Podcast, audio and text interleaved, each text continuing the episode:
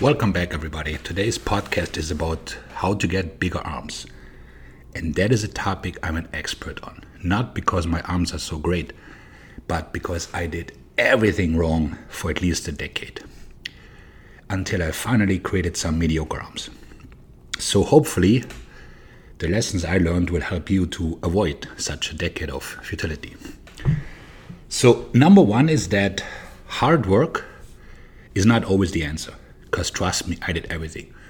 More reps, more weight, you know, dips with three plates, barbell curl like 145, 155, train arms four times a week, and so on and so forth.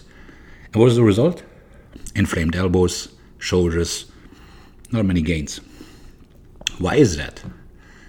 Because I didn't have the skill to train the muscle, right? So if a muscle doesn't grow somebody says this is a lagging muscle or whatever, it's usually because the athlete doesn't have the skill to properly activate and train it. Because think about it why would other muscles in your body grow but this one not? It's not like you have some weird arm muscle eating disease. So in my case, it was simply that my shoulders weren't stable enough, I was using other muscles, and so on and so forth.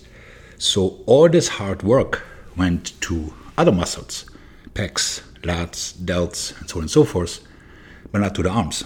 So there was never, despite all the perceived work, a stimulus for my arms.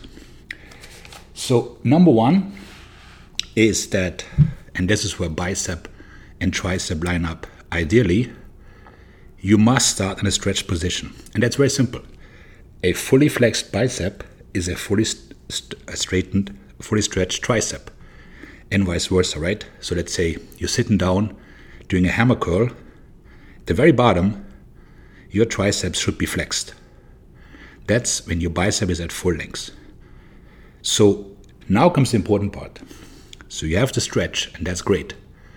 But now you must initiate with that muscle. That seems logical, but most people actually don't. So, very often, especially with curls, you see that the first motion people do is a slight motion forward.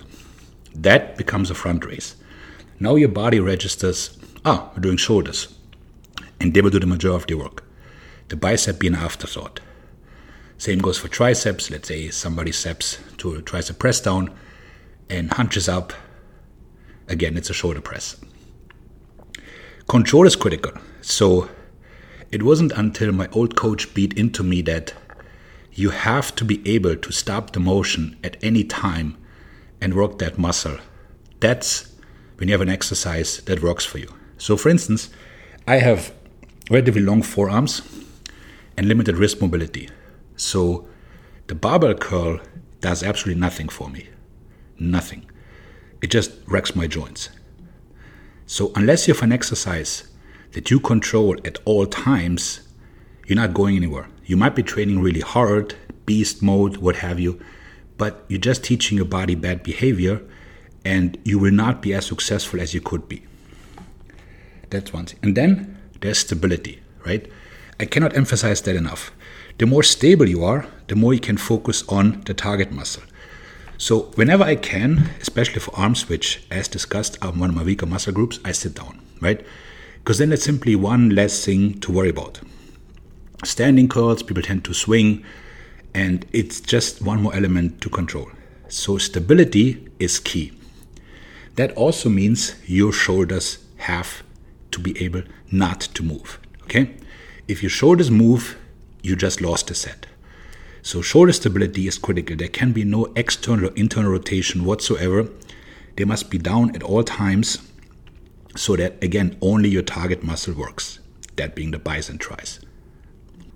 So the key for more muscle growth is more tension. And most people think immediately, oh, I just need more weight.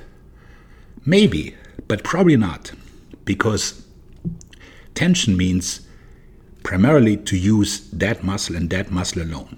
And then, of course, you can add weight as you go along, or you can add volume. But the key, like anything else, is stability, a proper setup, start in a stretched position, and control the way all the way through. So if you're resting on the top or at the bottom, then again, the set is not optimal. It would also lead to injuries. So, things you can learn from me. Working harder means nothing if you don't have the skill. The shoulders must stay down. You must start in the stretch position of that muscle and you must initiate with your target muscle, either your bicep or your tricep, not with the traps, the delts, or whatever else. And then hopefully you will not have such an odyssey like yours truly, but you're to be on your way to big guns. My God.